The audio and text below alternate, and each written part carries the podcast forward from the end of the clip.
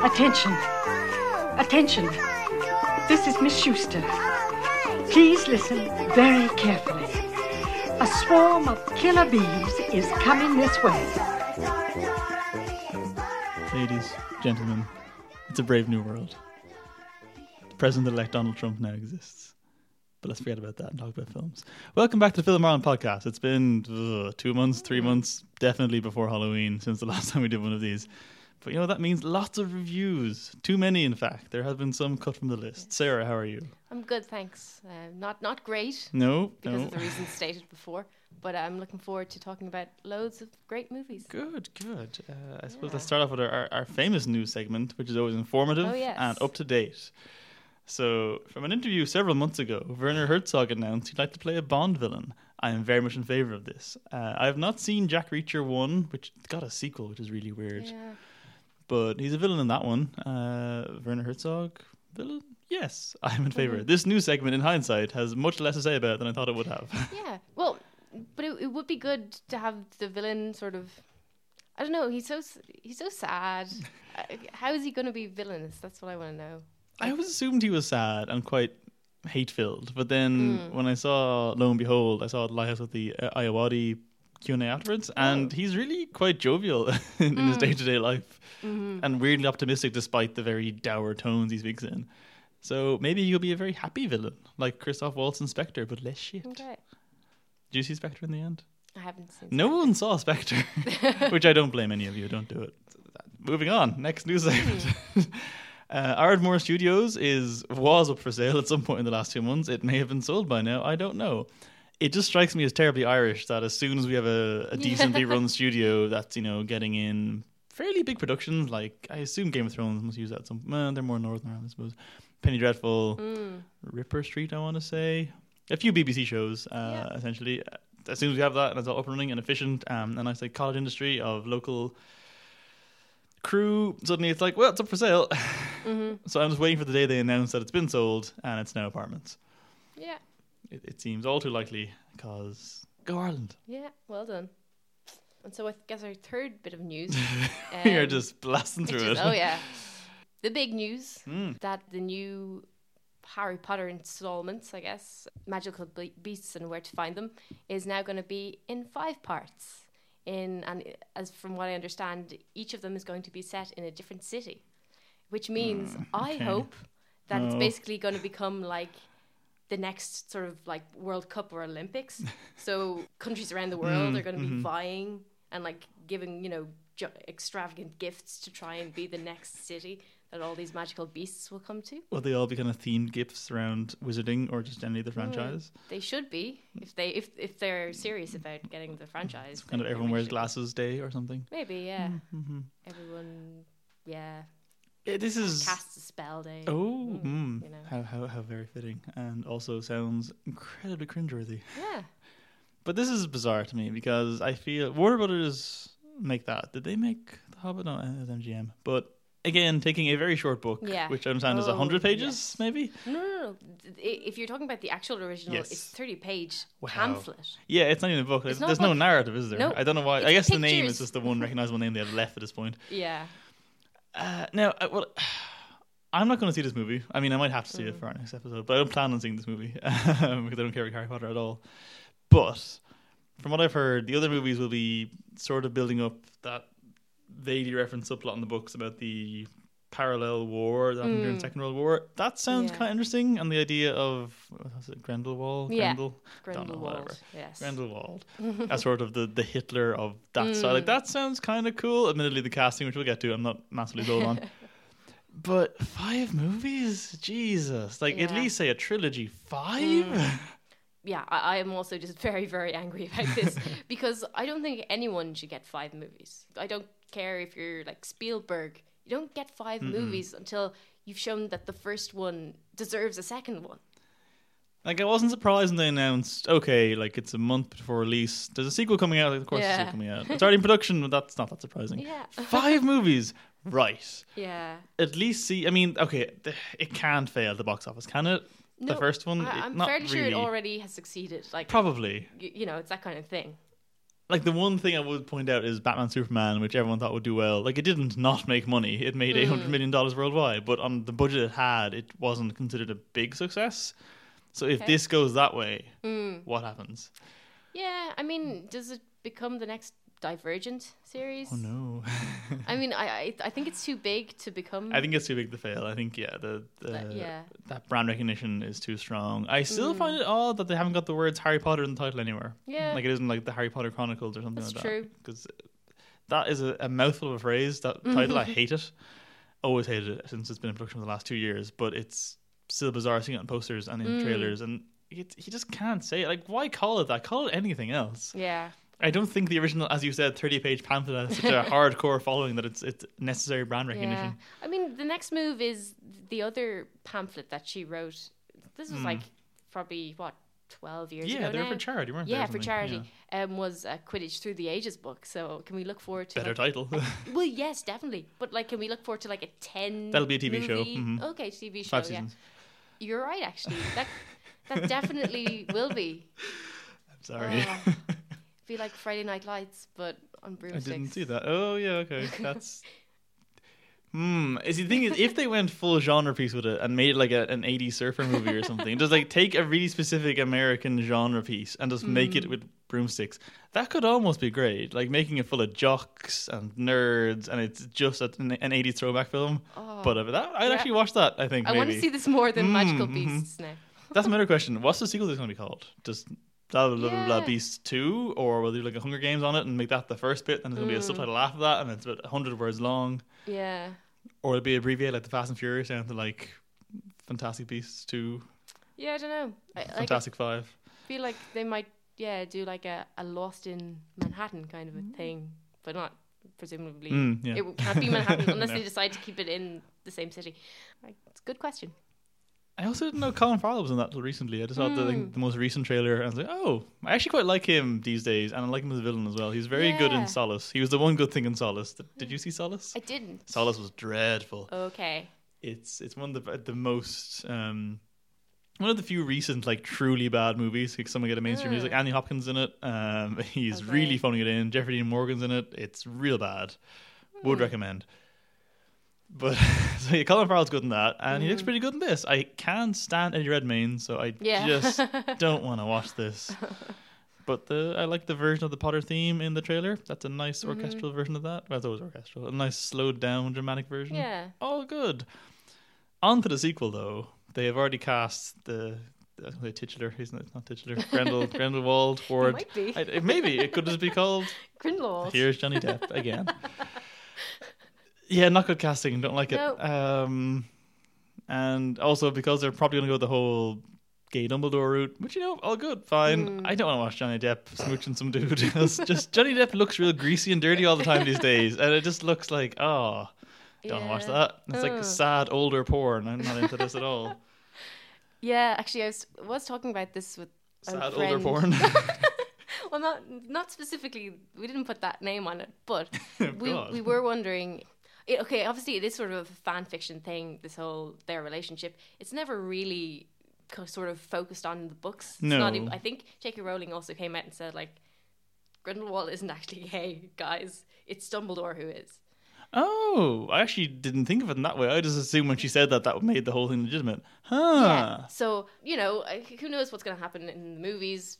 Catering to fan expectations, whatever, I don't know, but go on, like Johnny Depp is obviously quite a bit older than Grindelwald would have been at any time for a potential romance. That's what I thought. Like, he seems old given the era it's set in, unless they jump 10 years in the sequel or something. So I mean, if they can, because World War II, like that's the thing. Like, I mean, they played so hard and fast with the characters' ages in the original movies. Yes, that like.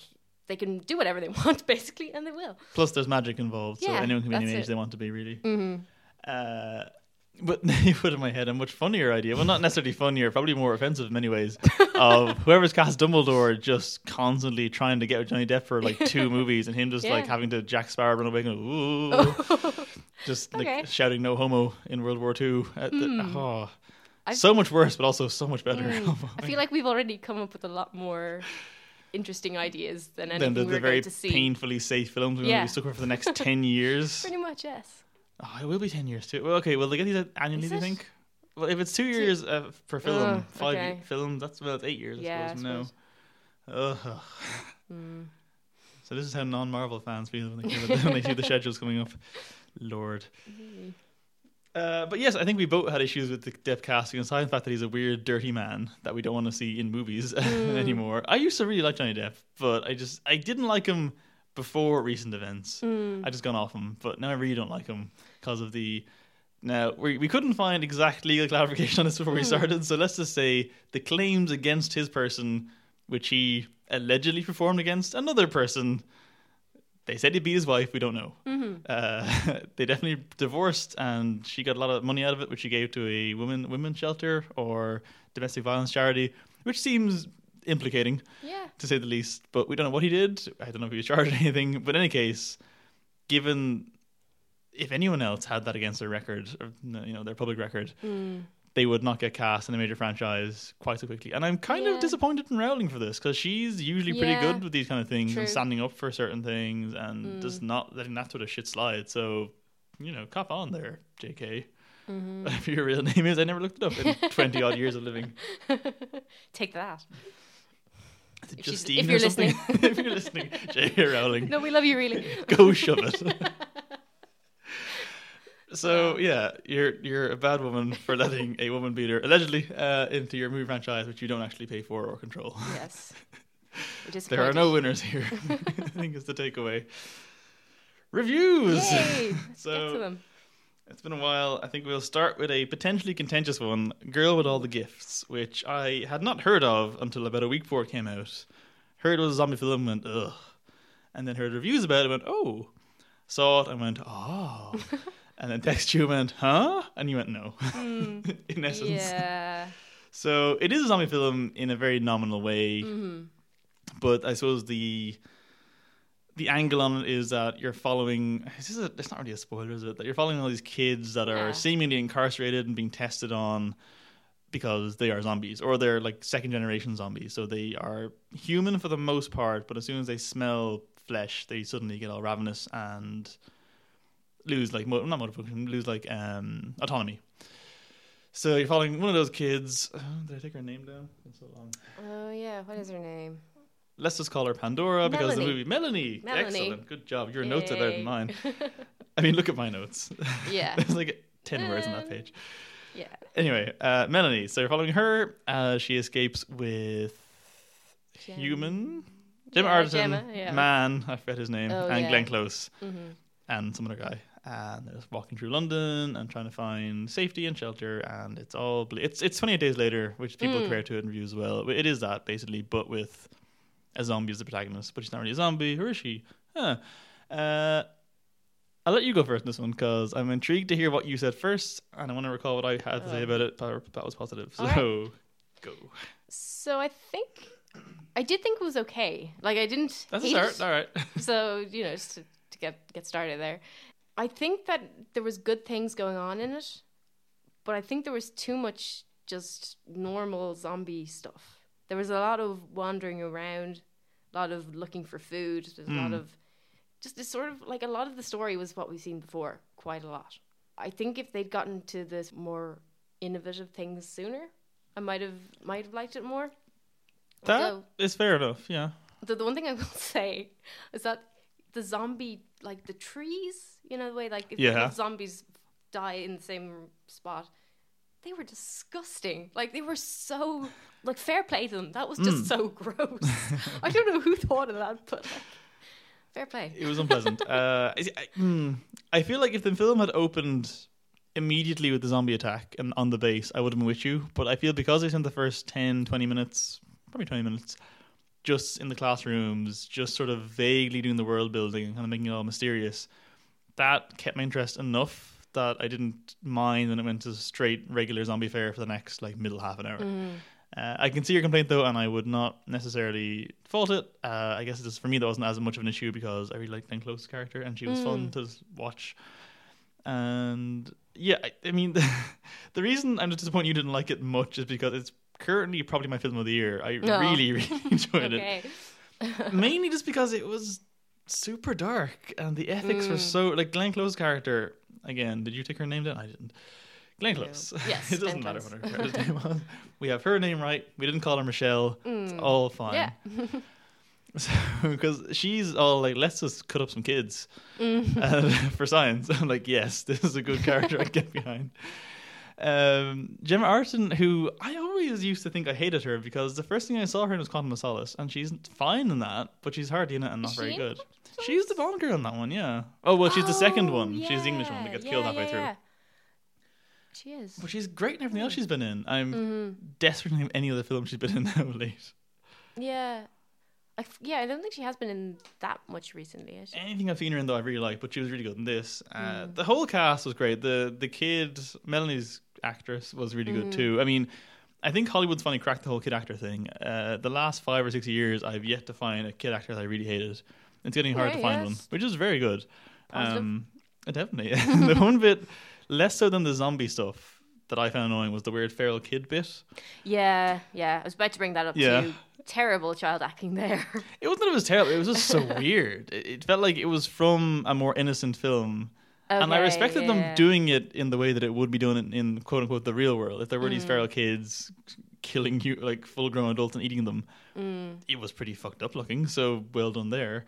But it just felt very out of place, just having this small child scream at them all and then kill one. Yeah, no, that's the thing that actually, I think it sort of takes away from the rest of the film because, well, for one, okay, if she kills the kids, or if she kills someone, well, then why is she so against Glenn Close killing someone? I guess you could argue she's killing herself defense, but Glenn Close is just, I have no ethics or moral code anymore and don't care. Except for she just kept pounding the kid. Yeah, she did. She totally did. So I don't know where the line of self-defense ended there, but I think it did somewhere back there. And yeah, actually, there was a couple of moments where the film kind of fell into sort of like a Dora the Explorer mode. Which was, well, it was mainly Samantha running around the city being like, I know where to go. Follow me now. Yes, absolutely. I see what you mean. It was quite, I don't know, I was a little bit embarrassed. Like, I don't think this is how it goes, but maybe it does. Okay. That's what the zombie apocalypse will look like. It's weird at distance trying to just recall my thoughts at the time now, but I feel you're bringing up a lot of points that I hadn't really considered. But I think that might be why I liked it in the moment, because it had all these very generic tropes of just typical zombie film, seemingly typical innocent child character thrown to a bad world. But it kept subverting them, or at least slapping you out of it. Like, it was conventional zombie film, but then you kind of feel back to all these kids are zombies. And then it was, like Dora the Explorer, but then she'd go and eat a dog. And it was like, this isn't for children, is it? And I think there's that sort of pretending it was more innocent than it was and then going, no, this is like real dark. I think I loved, and sort of spoilers, I'm a massive misanthrope and I love when humans get wiped out in a movie, so at the end of it, her little speech about the whole you've had your time, it's our turn, and I was like, yes. And I was quite happy when she just set fire to the giant awful mushroom stack and killed the world. I was like, yeah, alright. But I fully agree, the weird fungal zombie thing was a horrifying design choice. That was great. Yeah. That's again, like, the world building was just really good, and it wasn't overly expository. It was very organic for the most part, I felt. Like, even the pods, like, they didn't know what they were at first, and it was Glenn Close just guessing what they were, and then it turned out that was right, and that was all really good. And for a zombie, it was definitely actually Train to Busan, it's going to be talked about later on. Like, as a zombie film, it's definitely way above average in my mind. Even the standard stuff was good. Like, I know well, actually no, because usually you wouldn't get a scene in the movie where they have to walk through zombies, but the zombies are all, like, still. That was unusual, I thought. Usually it's just we have to hide or they might see us. Yeah, so this one's just, it's all to do with smell, which gives a new dynamic to it. Well, to an extent, it's to do with noise as well, I suppose. But no, that was pretty tense. That was a great scene, just visually. Like, yeah, it was very claustrophobic. Dozens upon dozens of them all just standing stock still. Yeah, and the one with the baby that was... What was it in the end? It was a rat. It was a rat, yeah. Kind of, they definitely went in for the, like, the gore, gross out part, so yeah, they followed through. And actually, I did really like as well, I thought the scene, probably my favourite scene was where you had Glenn Close, Gemma Arterton? I don't say Arterton, but I'm not sure what it is. Glenn Gemma. Oh, close, good enough. I think it's Xenia, I think that's the name of the girl, Melanie. You know, the three of them are there, they're about to operate on her, and there's the showdown between kind of the three of them, and at the same time, there's like a zombie running in the background, yes. In the background. Like, that was brilliant. Yeah. For loads of reasons. Agree. Just like even the fact that it was just one long take, a bunch of women just duking it out. It was great. Well, the men are mindless monsters, yeah. Yes. Sarah, we see your agenda. No, I agree. That was a really good scene. I'll definitely watch it again. It comes out on DVD, I think. I also think the score was very good. It was very unusual. Ooh, yes. And it was... I remember watching it going, this sounds like Utopia score. It turns out the same guy. Mm. Which is a very similar tonal thing. It's very misanthropic. Yeah. Do you know actually the ad for Drive Safely at the moment, where there's the sort of a nice... It starts off sort of a nice gentle song and... Oh, it keeps like getting faster and more high-pitched, yeah. And it gets really tonally weird and awful. Yes. That keeps reminding me of Girl With All The Gifts. Oh, I can see that, yeah. Like, it's weird, like humming noises. And yeah, totally. So I don't know whether there's any connection there either. They're both probably unsettling. Yeah, they are both unsettling. I don't appreciate that further level of terror each time I watch TV now. I mean, we've broken up in this country. Road safety ads are always just nightmare fuel. Yeah. So yeah. There's a great YouTube video of some Americans who always are fascinated by... Do you remember the one from a few years ago where it was a Northern Irish one? And it was like a car that flipped and then like pancakes little kids in a park. Yeah. Really funny. That one was just genuinely hilarious. But there's some American, I can't remember what podcast it was, but they review these ads and just them just pissing. Yeah, because they're so much worse than anything you get on American TV because they're so graphic. Yeah, you wouldn't get away with that in like in any other, like outside of European countries, I don't think. Because they're so graphic and they're so awful and just traumatizing. And they show them any time of day. They'll show them in the afternoon. It's awful. Yeah. So there's Americans that's fascinated by them. And they watch that one and just like the stunned silence and laughter. That was a bit of a sidetrack. So yeah, Girl With All The Gifts. As many thumbs up as I can grow. That has it. From me, from you, it's like I think that bit in Doctor Strange where his hands are growing hands on his fingers, and that was, I was just thinking more of going back to those zombie trees. Oh, the fungal trees, okay, fair enough. One fungal tree from me. Whatever, you take that from that, what you may. I would say the giant tower of fungal death from me. Yes. Anyway, yes. Moving on. Werner Herzog. The film is called Lo and Behold, Reveries of a Connected World, I want to say. Sounds Lo and right. Behold. Which I still think is the most Herzogian name for a thing, because I can't not hear it in his voice. And Lo and Behold. Go, Werner. I really enjoyed this as well. I loved it. I think the problem with any Werner Herzog film for me is I find him so inherently delightful that no matter what the context is or what the subject matter is, even if it's... I don't think this film is particularly revelatory in many ways, but it's just fun to watch. And he just elevates what is otherwise standard enough interviews by just... Like, I've seen interviews with those... Not those exact soccer-playing robots, but similar kind of technologies before... But only he would say, "Do you love the robot?" It's just great. It's wonderful. But I suppose, not what it's about is Werner Herzog talking about the internet. It's very loose structurally. Yeah. There's not really much. Because it's in chapters, but there's no real connective tissue between them for the most part. There's no great conclusion. It's just, here's some things. Think about it. Yeah. I have to make a confession here, is that... This is the first Herzog movie I've seen. Oh, really? Yeah. So the extent of my exposure to him before was his Rick and Morty perfect cameo. So which I enjoyed a lot. It's a great cameo.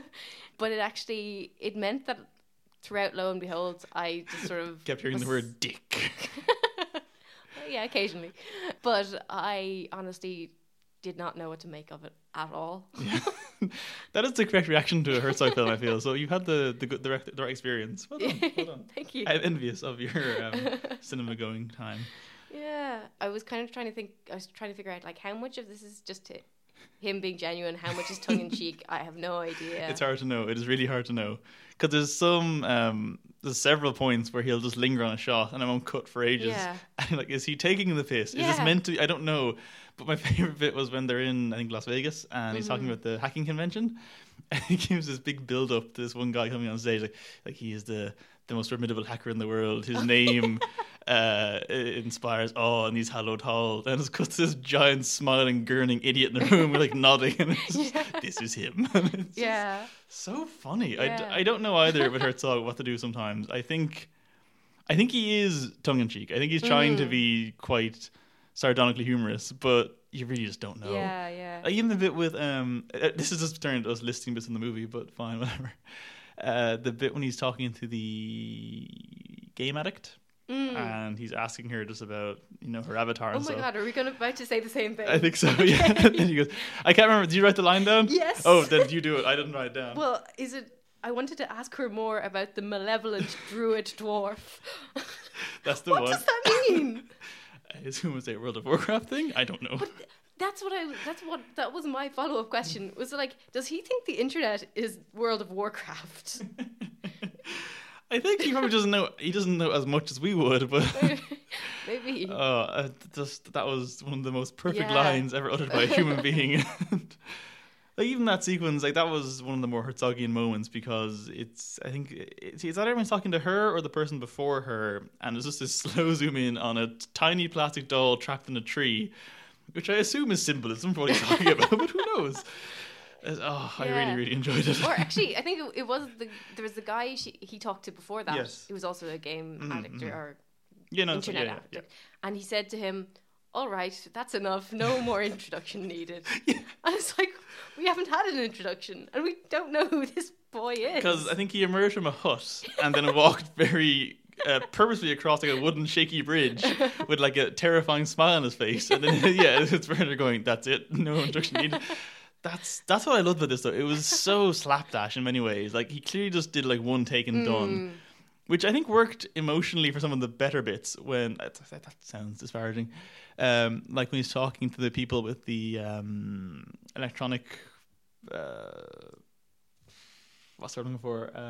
Allergy thing. Oh, okay, yeah. Which, if anyone's seen Better Call Saul, is in that as a plot point. Oh, yeah, and I thought it was fictional in that, but apparently it's real. Mm-hmm. Unless it's psychosomatic for them too. I don't know, whatever. But he's talking to them and she's like full on crying talking about it. And she's like very serious, like, please take my illness seriously. And I felt very bad then. But during that moment, one of the other guys like puts his hand across the desk to hold her hand, like knocks the phone off or something. And they don't cut away. They leave it there. And that's all left in. I think that's good. Like most other documentaries would, they do another take of it and like try to recreate the emotion. Hurts. I was like, no, it doesn't matter. Yeah, that's the important bit. I don't care if a phone fell off the table. But the Q&A afterwards, someone asked him about remember the girl who died in the car accident? Yeah.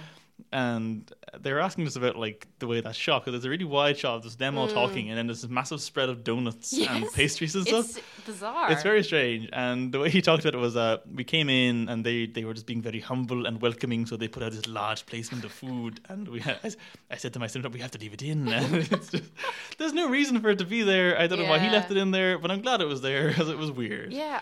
I saw someone mentioning that they thought that segment in particular was quite Lynchian. Definitely, because the way they don't, there's a lot of like silence. Yeah, there's a lot of that was very Lynchian. People totally standing weird. And which is weird because they did make a movie together once, which was terrible. It wasn't terrible. My son, what have ye done? Is the name. It was a ridiculous name for a movie. It's got Michael Shannon in it, Willem Dafoe's in it. It's produced by Lynch, directed by Herzog, and it's one of the single most inconsequential films I've ever seen in my life. Wow. It's not like bad, it's just weird, and nothing happens, and it means nothing. And it's flamingos and PTSD and plays. It's just a great movie. I'd recommend it though.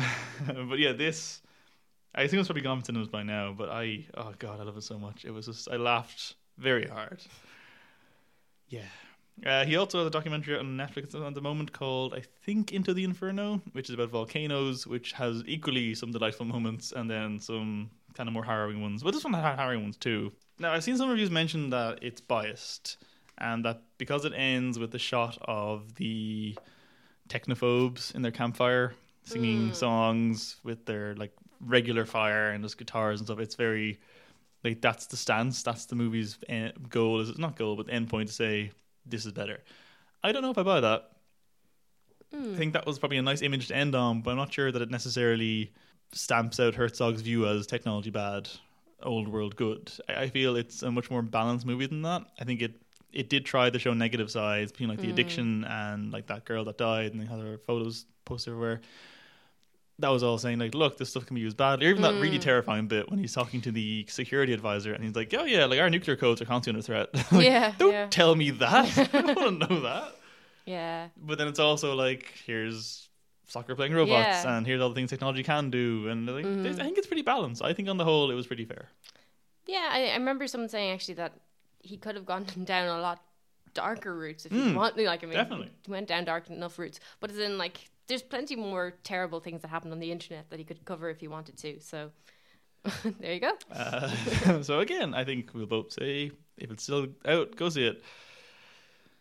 Madame Peregrine's? Oh, God. Miss Peregrine. What is it? Titles. Usually it's names for us. Titles at the bottom this time around. Madame Peregrine's House for, oh, God. Home. Okay, don't worry. Just make it for you. Home for Peculiar Children. Well done. I was just calling it Ava Green's movie for the last few months. Or the crossbow film. Yeah, not very good at all. No, I didn't hate it, but that's just because it got real dumb near the end. Mm-hmm. Like, real dumb, and that saved it in many ways, because it's...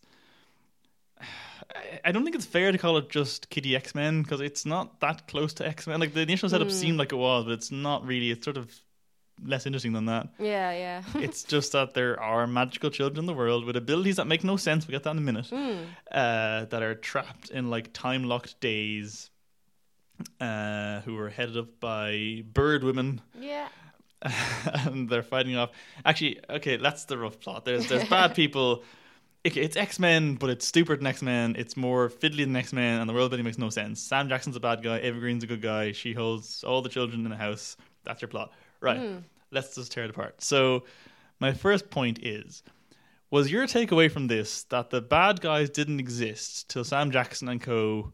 turned themselves into bad guys, at which point then the Slender Man things existed, or did they pre-exist in that world? Because if they didn't pre-exist, and they only existed since Sam Jackson did his experiment with the initial, like, 12 people, then Asa Butterfield's, Jake's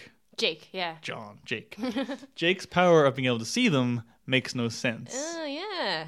If they didn't exist before like 20 years ago, how could evolution do that? Yeah. So that annoyed me. I thought, that's a very good point, because actually I was thinking that the whole world building is very hazy. But just putting it mildly. Yeah. But it also brings up, like, what's the point of having all these magical children in the same place in the first place? Yeah. Like, what, all their parents just died, and then this woman... If there's loads of these communes around the world, why? Why are they them? I mean, that's the thing. It's, if you go with the X-Men analogy, which they didn't really, it's some kind of civil rights thing, or it's about just a minority group. But for the most part, a lot of them didn't seem like they needed to be excluded. It almost seemed forced, like the necromancer kid... whose power I didn't understand until I read about it afterwards. Anyway, I was like, does he produce hearts from his body? I don't know, where do they come from? He wasn't, like, if they reference he was a necromancer, oh, fine. But that's only I read on Wikipedia later on. Like, he could have easily survived normal life. Yeah. Unless he has a pathological need to reanimate dead things all the time, then he could easily pass in real life. Yeah. I think even Flying Girl, to the most point, could probably get by with her weird weighted shoes that make no sense in my mind. If she's literally weightless... she shouldn't be able to really walk the way she does. It's stupid. And then the whole thing with the clearing out the boat with the air and... yeah, no, that's... Even raising the boat... I'm sorry, there's so many things in this movie. Raising the boat made no sense, because presumably it sank for a reason. I'm guessing it got hit by a bomb or something. But they just raise it, activate the coal fire, and it's grand. Yeah, why did it sink? Yeah. What sank it? Good question. I think we did say we'd get to the kids' powers, so... But... oh, yeah, go for it. I have many points on this, but you go first. Okay, but, like, first of all, like, if you have a kid whose power is that he's bees... he was my favourite. Oh, okay. I mean, he was lovely. He never uses his powers, does he? Nope. So, like, that's the one thing you have to do, is have the powers make sense. There were so many points during the final battle scene where I feel like he could have just really used bees as some kind of distraction or mild hindrance to the enemies. He never did it. He must have used it at some point. When did he use it? He must have, but... I can't remember. Like, at dinner, they were kind of like, stop being bees, start being a boy. I mean, is that the extent of it? I think you're correct. The stuff being bees was most of the things said to him. Because, yeah, like, as a fan of the video game Bioshock, which lets you fire bees at enemies, I was like, a kid made of bees, sweet, this will be great. No, he's just made of bees. And then, like, the weird twins, which are, like, Medusa kids or something. Yeah. That was weird. They were creepy. I didn't like them. Mm. And then the one I had the real issue with, so I have the Necromancer, which I still don't understand where the hearts came from. I want to know where the hearts came from. Where are you getting the hearts, kid? The kid that could... see the future, fine, that's okay, and then project his dreams out of his eyes, but only with a very particular piece of technology, which I'm assuming he wasn't born with. So how did they figure out he could do this? And my question about him is, why was he CGI? What? Wasn't he? The whole kid? Well, didn't like CGI part of his face or something? You didn't? I didn't notice it. Maybe. Am I a horrible person? That kid looks like he doesn't exist. Sort your life out, child. Yeah. Like, okay, what, I like he looked blurry question. Or no, just like, shiny? Or he didn't look like he was real. He looked like... He was a bit like overly Aryan looking, but I don't know if he looked fake. I genuinely thought that he was like computer animated. Oh dear. It's fine. Well, I mean, it's only mounting the list of issues of this movie. Yeah, never mind. Nice that Judy Dench is in there. Yeah. I like that she held a crossbow for all of half a second before she was mercilessly killed for no reason. Ava Green was great, but barely in it, which I knew would happen. And as I predicted, she fired that crossbow exactly once. Mm-hmm. It looked good when she fired it at a Slenderman, but yeah, it was just it. Even eventually I worked it out, but even like the time travel thing with the loops at the end, I was like, why couldn't you just go back to the first one? Yeah. I eventually worked it out. I pulled it out of my head, like after talking to someone else who's seen it for about half an hour, we worked out the logic they operate on, and it's kind of sound that it would take him time to go to different eras, whatever. Very fiddly, wasn't explained very well. I had some issue with Sam Jackson's whole thing. I forget what it was now. Was it that eating eyeballs is a bit arbitrary? Well, yeah, just felt like when he was being blown against the wall, which is it's just like, move sideways, please, do something. Like, but he was just so nonchalant. Like, I feel they gave him a script and he went, nah. I'll do what I want to do on the day. You cut around it. Probably, and he just did that, which I'm okay with. Like, it's Sam Jackson, fine, but he was a weird, useless villain. Yeah. That whole last fight sequence, again, because why didn't anyone use any of their powers until they had to? Yeah. Like, the Medusa kids seem like a game-breaking thing for me. Like, they could have stopped everyone. Yeah. Bee Child did nothing. He could have just turned to bees and at least distracted everyone. Yeah. Who else had things they could do that they didn't do? Was someone super strong? I can't remember. Yeah, there was a super strong little girl. Who could have just punched people. Could have. What really annoyed me was that they could have used their powers at the same time instead of being like, okay, now you're up. Yeah. All right, you've done your frozen power thing. Now I'm up. Mm-hmm. I'll hit that guy in the back. Now, Necromancer Kid. So, like, do things at the same time. Organize. Yes. Shouldn't the bare minimum of these movies, like, the lesson is, like, work together. Yeah. That's a given, you know? I suppose that was nominally the message by the end, but it didn't really earn it, I don't think. No, I don't think so. I mean, I guess the one bit where they do that is when they raise the boat. Like, oh, she got rid of the water. Mm-hmm. She activated the coal fires. The rest of them cleaned. I don't know. Bee Kid made honey? Who knows what he can do? I'm annoyed Bee Child did nothing, because Bee Child's a cool idea. That's all. I'd give him this movie an extra star. Just Bee Kid did something. I'll give it credit for... We'll get to the best bit in a minute, but... I'll give credit for just the really bizarre tonal shifts it took and how needlessly gruesome it got at points despite being, I presume, a 12s. Mm-hmm. The eyeball thing was weird and horrible. Mm. When he kidnaps that one kid in the flashback was real dark. I think, and then the best bit, which is the most Resident Evil of all the bits in the movie, when he... And this is messed up, because I saw a different review of it. It might have been Head Stuff, where he said... that they fight Slendermans with fake skeletons. Like, no. They're real skeletons. Real. They were actual people's bodies from the cruise liner they resurrected, which sank for some reason. Yeah. That Necromancer Kid reanimated using the hearts he gets from somewhere. So they desecrated like dozens of corpses to fight Slendermans in a really gruesome fight scene that I actually really quite enjoyed, because there's like bits and it's like stabbing on the ground, there's blood gouging out everywhere. Like, oh, this is good. This is real stupid, like indescribably dumb. I think Tim Burton has a brief cameo in that bit too. Did you spot that? There's a bit when like one of the roller coasters like crashes and there's a zoom in on what looks like Tim Burton. Okay. And going, ooh, which is stupid and pointless. Any more points or things to pick apart in this? No, I don't know. Why did they wear the gas masks? Yeah, I guess it was nominally to sort of show like, oh, they're going to avoid getting gassed. From a bomb. Yes. That would explode and kill them before any gas could possibly be released. Yes. Which she always stopped anyway. Yeah. Like, how hasn't she gone insane? Like, if you're doing that every day for years and years and years and years and years, you'd forget one night. Yes, you would. And also, actually, the one thing about the movie that did interest me that I thought you would also like is the fact that so in the time loop, you've got all the kids remember every day. Yes, and don't age. And they don't age. But all the townspeople don't. Uh-huh. They're basically... If this was a game, they would be the... What are they called? NPCs. Yeah. And they're quite happy to like murder and kill, you know, just basically destroy the lives of these town people day after day. That is really, I hadn't even thought of that. That's amazing. And I just thought that like considering stuff like Westworld and now that you say that, that's super Westworldy actually. That's a really cool idea. That wasn't at all dealt with or referenced. Yeah. Like you could just go in and make a swarm of bees every day and just like attack every. That's so good. Oh. So, you know, morality around it too, but never mind. Just beat them to death. What was the other kid's power? Oh, yeah, she had a different mouth on the back of her head. Yeah. That was she the super strong one? Possibly. Okay. You would hope so. She has to have something. Yeah.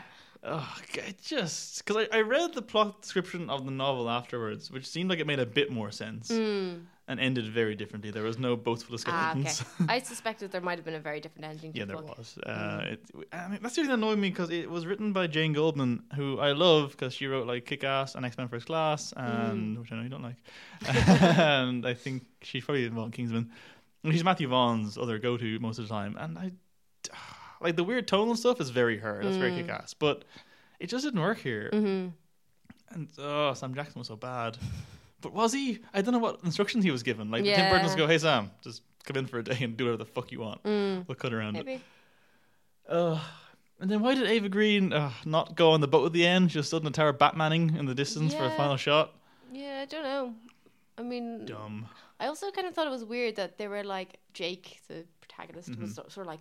oh, so your power is that you can turn into a bird. And she's like, no, I can just turn into a bird. That's not my power. Why are you my power is time travel, you idiot. Yeah. It's just like, that's so obnoxious. That reminds me, kind of extending on from the kid who needs the eyepiece to do his power. She can only time travel or freeze time with the watch. Yeah. So how did her race of bird ladies discover they could freeze time before they got watches? Good question. Did they get born with the watches? It's just such bad world building. None of it makes any goddamn sense. It's really frustrating to watch. And boring. I'm sorry, it was boring. It was quite dull. I quite like Asa Butterfield, and I thought he was decent in this. A good American accent for a British guy. Solid, but dull. Nothing happened. Love interest, don't care. Even like it seemed like there was a twist coming, like a very obvious twist of Necromancer Kid being all like spurned lover and then going bad. Like no, he's so good. Oh. Yeah. So just nothing happens for an hour. All right, that's fine. That was cathartic. Yeah. So fuck that movie. It's worth it. It's not worth it. Sorry, it's not at all worth it. If you have to watch any of it, watch any Ava Green scene, any Judi Dench scene, and then the big dumb fight at the end. Yeah. That's it. Pretty much. So what are we up to next? I have down next as Nocturnal Animals, which you have not seen, which I will briefly talk about, which is the first of two Amy Adams movies we'll be reviewing this evening. It is about... She is a jaded artist who doesn't see the point of it anymore because it's all just crap. And then she gets a manuscript delivered to her house from her ex-husband, who is Jake Gyllenhaal. It is a crime thriller. So the movie is basically just... showing the novel dramatized as she's reading it, but cutting back to her present day stuff now and again, not that often. Basically, the book is because she left Gyllenhaal. See, I'm trying. How much is in spoilers? She left Gyllenhaal and remarried, and they keep referencing how sensitive he was as an artist, and he's a very sensitive human being, and it broke him basically. So the novel is his kind of exercising those demons from himself, and she's going to realize that it's all about her and what they had and what she did to the relationship. And it's very dark and very murdery, and Michael Shannon's there, and it's great. But without going to spoilers, not much else I can say. All I will say is Tom Ford came out of nowhere as director for me. I haven't seen Single Man yet, which I think is the only other thing he's directed. But this, visually stunning, especially the present day stuff, looks incredible. But then again, it's all these very stark primary colors and these very clean environments, and it looks great. A few complaints, if I have any, is that there's a real waste of cast in this. Jenna Malone's in it for a scene, has no point to her character. Mm-hmm. Michael Sheen's in it for a scene, no point to his character. Jake Gyllenhaal's great, Michael Shannon's great, she's really good. Is anyone else kind of no Armie Hammer's in it for a little bit, but I don't really care about him anyway. I definitely would recommend it. The score is just very kind of sweeping, grandiose. Oh, Aaron Taylor Johnson is a hillbilly murdered redneck with the most woeful neckbeard possible, and it took me ages to realize it actually was him, because seeing him with an American accent, kind of very hick American accent, and all neckbeardy and just dirty and beating women, was who's that ass? Oh, he's very good though. It's probably going to get Oscar nominations. It should. It should probably at least win for maybe cinematography. And I actually think Johnson could do a supporting actor nomination. I'm going to look at my notes and keep talking and rambling while I do it, because you haven't seen it, so you can't talk about this. No, sorry. So I'll just keep talking into the microphone and not see any real import. Her mother, whose name, actress, I did not look up and refused to, because she'll call her Michelle, because Michelle is our go-to. We've forgotten that woman's name. Yes. She's in it for all of a scene, even less so than the previous single scenes. But it is a masterclass in writing, directing, and costume design, and hair and makeup. She is terrifying, and she's just this Southern Belle kind of woman. But she has the most gigantic hair. It's all coiffed back, whatever that word is. Yeah. Wearing this white satin blazery thing, and just these massive fingernails. And she's just this disparaging mother conservative type. But that actress, if you can give an Oscar for a single scene, she deserves it, and so does the hair and makeup and everything. It's that one bit's great. It's hard to describe it actually, having a picture to show, but it is incredible what they managed to do in that one tiny bit. There's one jump scare in the whole movie, which is weird for a non-horror movie, but they put it in there. It's a really weird, abstract one as well, but it's good because it's the only jump scare in the whole movie, so it obviously works. I definitely would recommend it. I think it's clear enough in its subtext in terms of what the novel is to the main plot line that I think anyone can kind of follow it, but there's enough ambiguity near the end that I think the last shot is open to interpretation. Because I had a bit of an argument with someone about what it means. They're like, oh no, it just means that he's blah blah blah. And I was like, oh, what if it means that he blah, blah, blah. I'm not going to say things, I don't want to ruin it for you, but I feel like it goes a few different ways. It could go a few different ways, and I think this is just great, and Tom Ford should make lots of movies, and I think he should make a Bond movie. I would like to see him do a Bond movie. Ooh. It would be good. And Gyllenhaal's obviously good. He's always good. Several thumbs up, Nocturnal Animals. Speaking of Amy Adams, you have seen Arrival, and I have not. No. Which probably sounds like it's also going to get Oscar nods. Which is good for a sci-fi movie. That really happens these days. That's true. And everyone loves it, so don't listen to me, because I am a big contrarian. But yeah, we hired you. Yes, this is Denis Villeneuve. I can never pronounce his surname either. I love him as a director, but I can't pronounce his surname. He's just Dennis. Yeah. So it's based on a short story called "Story of My Life," or "Story of Your Life," one of them. I think your life. Your life. Story of Michelle's life. Yes, Michelle's life, exactly. So in this, Amy Adams is a linguist who has just lost her daughter to some sort of unspecified disease. She's still getting over the death of that, and then aliens arrive. Oh, what bad luck. Yeah, I know. Or is it? Because maybe these aliens are nice. That's maybe. So there's 12 alien giant pods. She gets her kid back, doesn't she? She gets her kid back. Well, we'll see. They land around different places around the Earth, and the big thing is, how are we going to communicate with them? So Forrest Whitaker, who is colonel in the US Army comes to Amy Adams saying, "Can you translate this for us?" And she says, "Well, maybe, but I have to meet with the aliens first." So yeah, so Smart the movie call. Is about her and Jeremy Renner, who's a mathematician, I think. Yeah, meeting with the aliens, trying to understand their language. I didn't think was very good. You're not selling it very well, if I'm honest. I don't want to sell it. I picture this being like the elevator pitch of, "What's your next movie, Dennis?" "Well, it's about this," and then they do this, and I guess he's a mathematician. And yeah, well, that's what he did, so that's how I'm selling it.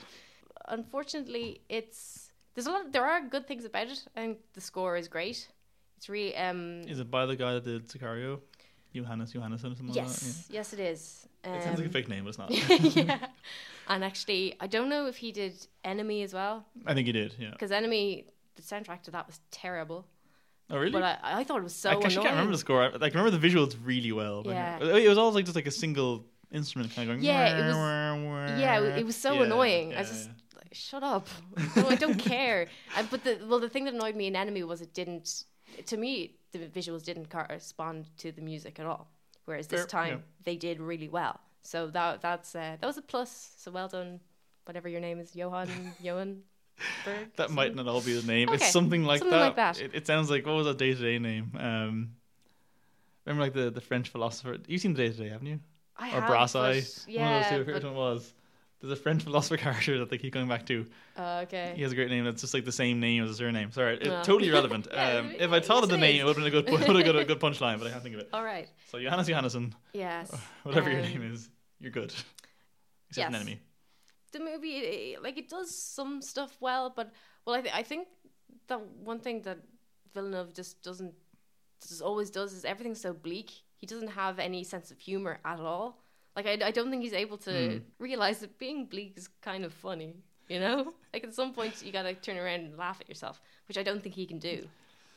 You're making him sound somewhat like Christopher Nolan right now, and it's really making me sad, because you're right. And I've gone off Nolan so much in the last few years that I love Villeneuve. So I'm like, oh, no. Well, no, we'll see. Maybe he'll redeem himself. Well, no, even what you said in your review, though, your written review, not the one you've just spoken with your mouth, which I did. That one. The way you made it sound reminded me a lot of my thoughts on Interstellar, where it was like, this is solid sci-fi, and then...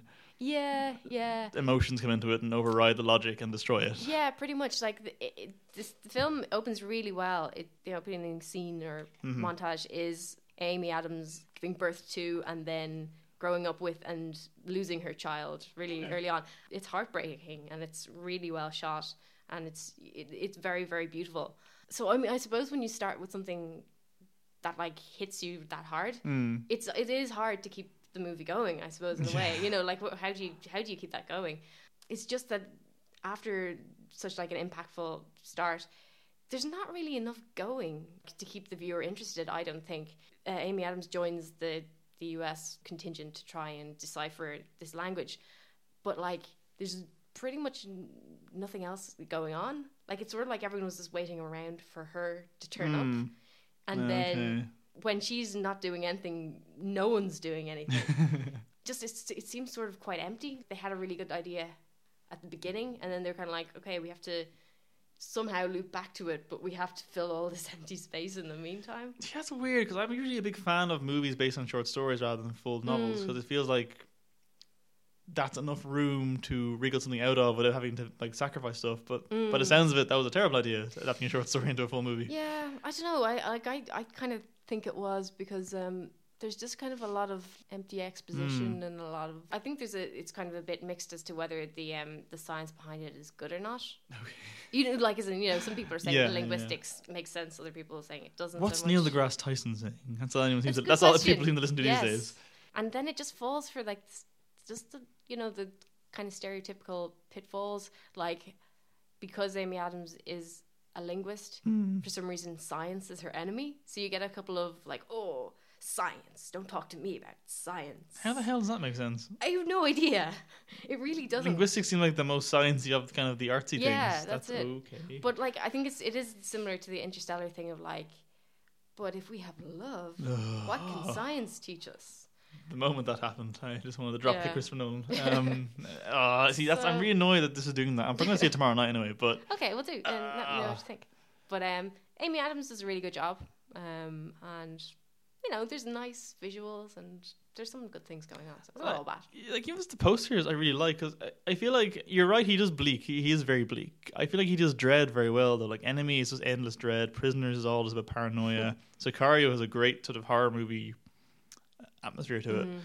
And even like this, the poster is just these giant things just like hovering silently over cities. Like, that's really kind of creepy as an image, and it's cool, and it's I'm disappointed to hear that it's just like a bit bland and nothing happens, and Power of Love comes into it. So but, you know, but he's making Blade Runner, so it'll be alright. Hey, okay, there you go. So what are we on to next? I think we will do our, since we missed Halloween but we both saw one thing in the horror-a-thon, we'll do a quick horror-a-thon double bill. I suppose I'll go first since you went last. Train to Busan is the much tooted, oh crap, Korean. Oh, yes. I feel like if I'm wrong on Korean, that's bad. If I say movie from the East, that's far worse. So, is a film not of these lands. So much worse. I think it's Korean or maybe Indonesian. It's not Chinese Japanese. It's a country that isn't Chinese Japanese. Yes. I think it might be Korean. Horror movie about zombies. Like a lot of buzz, a lot of press. A lot of people saying it's the best zombie film in years. Like, it's better than 28 Days Later. I don't think it's better than 28 Days Later. I don't think it's as good as Girl With All The Gifts.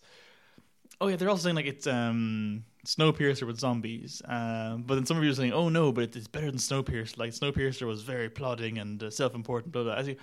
Honestly, if you're going to take any kind of social commentary from Train to Busan, it's one, very surface, and two, you're kind of having to grasp for it, because it's just kind of, it isn't even really class division. It's quite arbitrarily just, here's the situation, suddenly the rules have changed, now we don't like you. And I'm like, I guess it's sort of a, you could take it as a commentary on changing economic situations, if you want to. It's a bit of a stretch.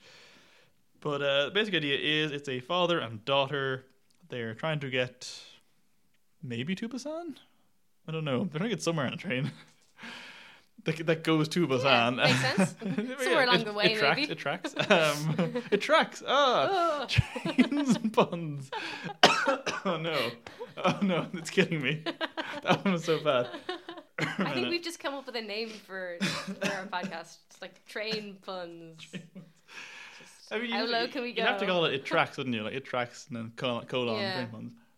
Anyway, so they're on a train, and the zombies happen, as they are wont to do in situations like these. I don't think they explain. Oh, they do vaguely. It's not important. So they're all trapped in this train.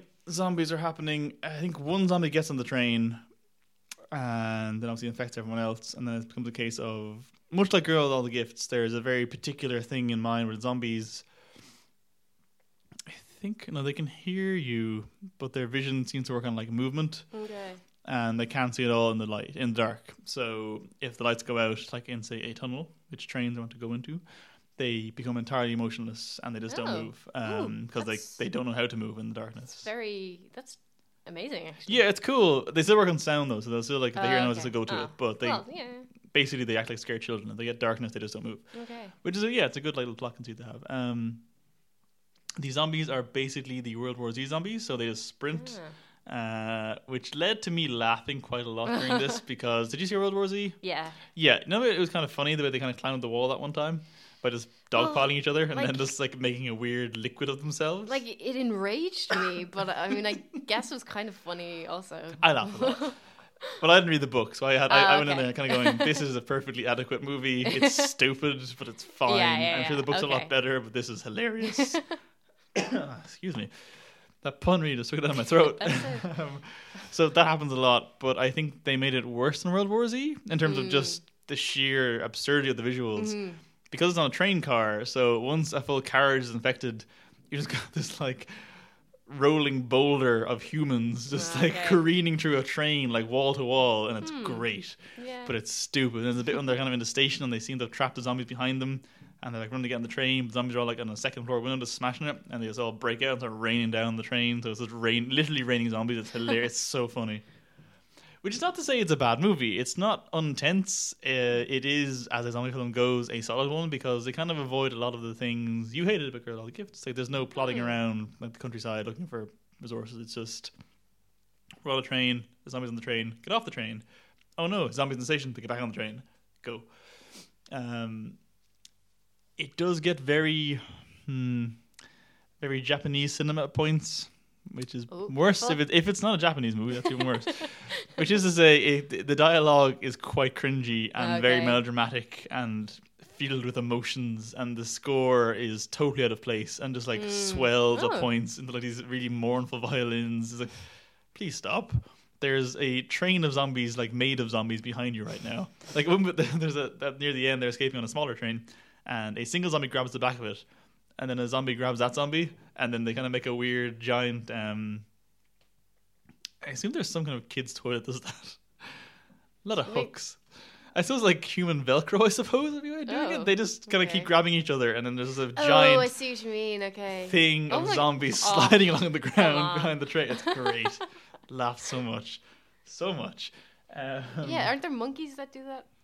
Yeah, I feel there's something about monkeys because there's a line in Iron Man 3 about that. That's the only context I have for the monkey thing. I think it's also in Toy Story.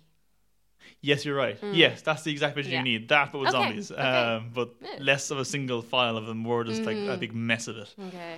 Like a little like tangled hair with humans. It's wonderful. I would recommend it. Like it's short enough and it's a decent, fun watch. If you're genre savvy enough about zombie film, which everyone is, everyone's seen every zombie movie ever, or watches The Walking Dead or whatever, so everyone knows zombie movies. It's better than most. It's not boring. I think just the cultural divide means it's quite funny in places. I really could not take the last scene seriously when it's the second to last scene, where it's meant to be this very serious, sad sacrifice moment, and just the score is so cheesy and so screamingly trying to get you to have a bit of a cry. Mm-hmm. Well, this character sees flashbacks of his daughter being born and is crying, and then spoiler, kills himself because he's infected. It's stupid, awful. There's also one character who is just the most caricatured bad businessman possible, who it's actually quite funny the level to which he will fuck over everyone else just to get away with it. But anyway, it's good fun. I'd recommend it. Oh yes, I will say one other point about it that was quite good. The actual movement of the zombies when they aren't a big CGI horde of tangled hair is really good because they apparently hired dancers for it. So the movements are really jerky and really unsettling. When they're like just becoming infected and moving around, it's terrifying. Wow. Once they go a giant ball, it's really funny. Okay. But it's did you see the first Silent Hill movie? No, I haven't. Okay, if anyone's seen that, the way the nurses move in that, which is also dancers, I think.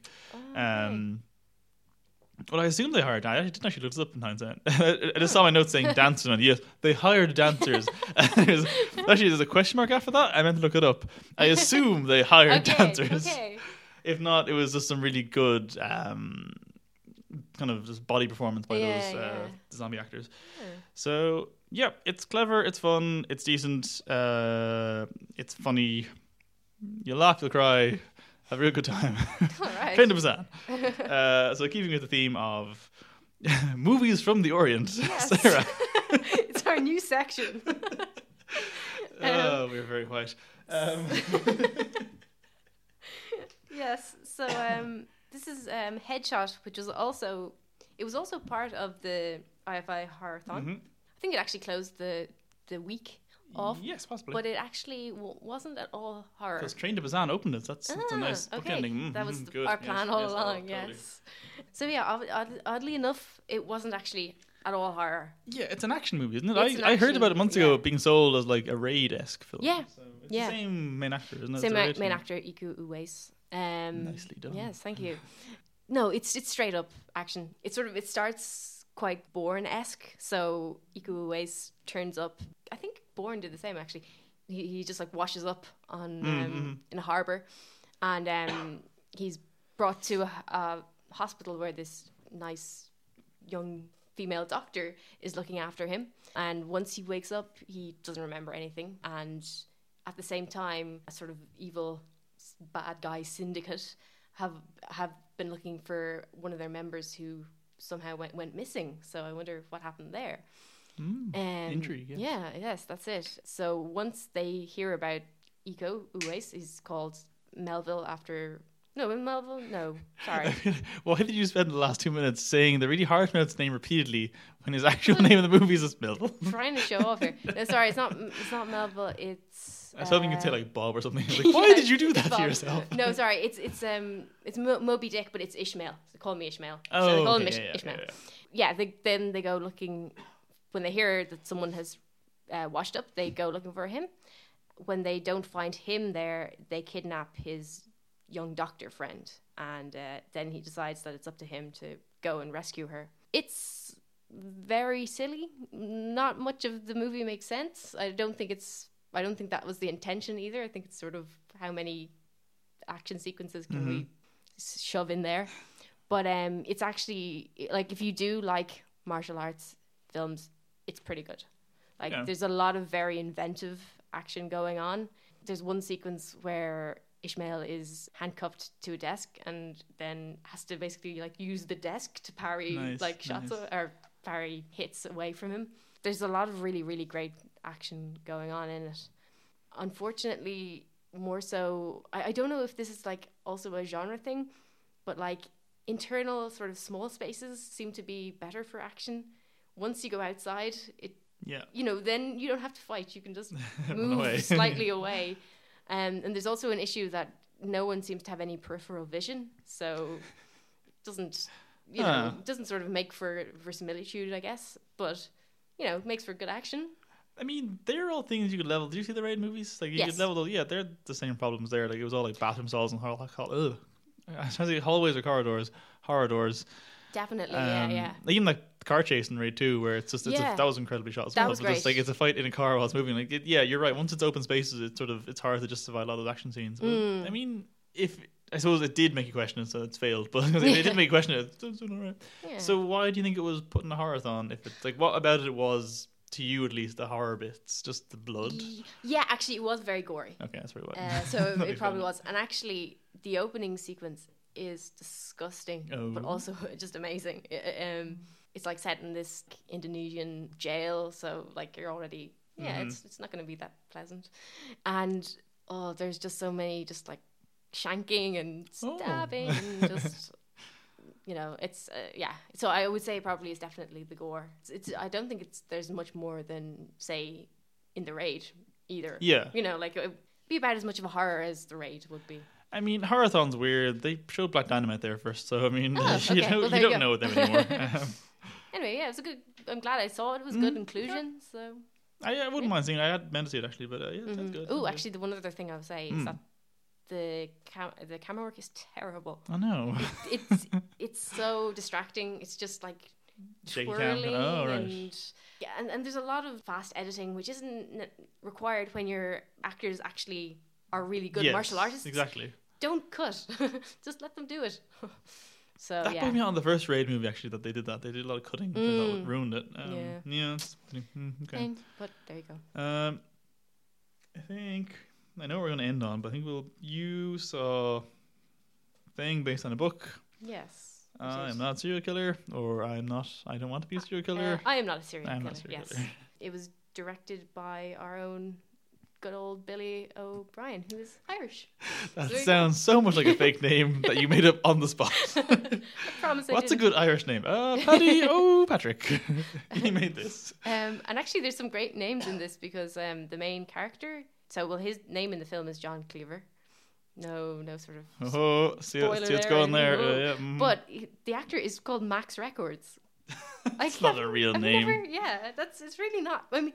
Possibly isn't, I suppose. Well, that's true. But was he in something else? Was he in Project Almanac or something? I think he was. Because that name sounds familiar to me. Yeah. So that wasn't a good movie either. Okay, well, there you go. Well, this might be good. I was thinking of. Sorry, Jenny speaking. That was not a good movie. Disregard what I said. Sarah, go on. Yes. No. This is a very good movie, and actually. It's hard to talk about, because I think the less you know about it going in, the better. There, some things I will say is Christopher Lloyd is in it, and he is great.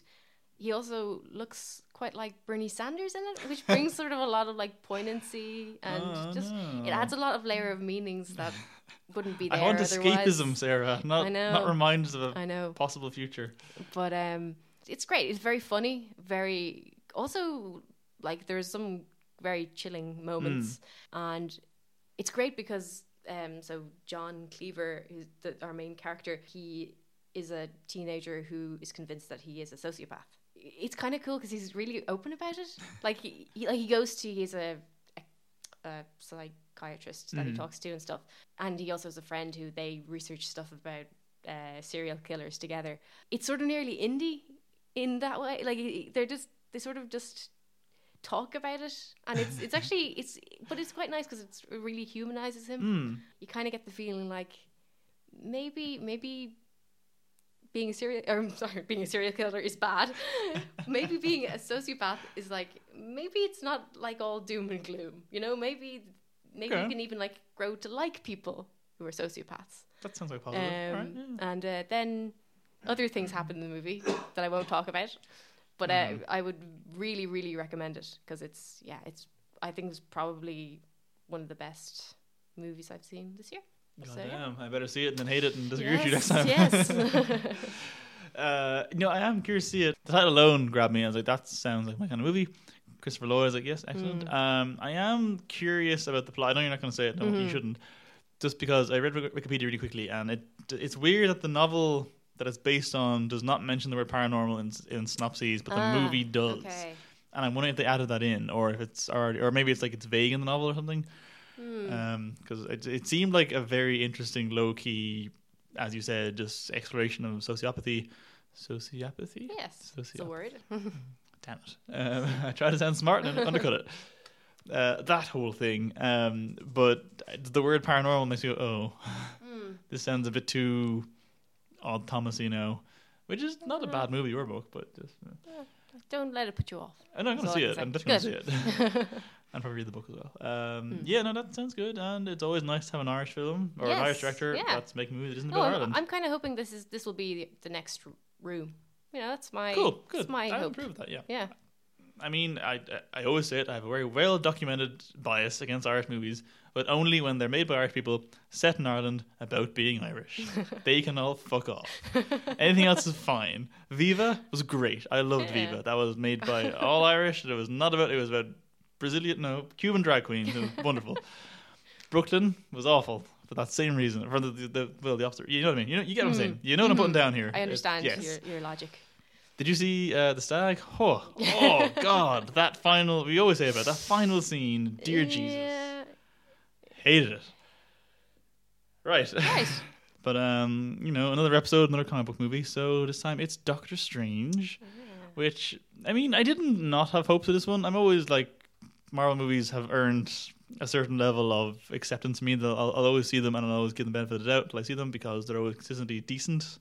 There's no real bad Marvel movie. Like there's less good ones like Thor 2 or Iron Man 2 or Iron Man 3 or even Guardians to a point. Wasn't great.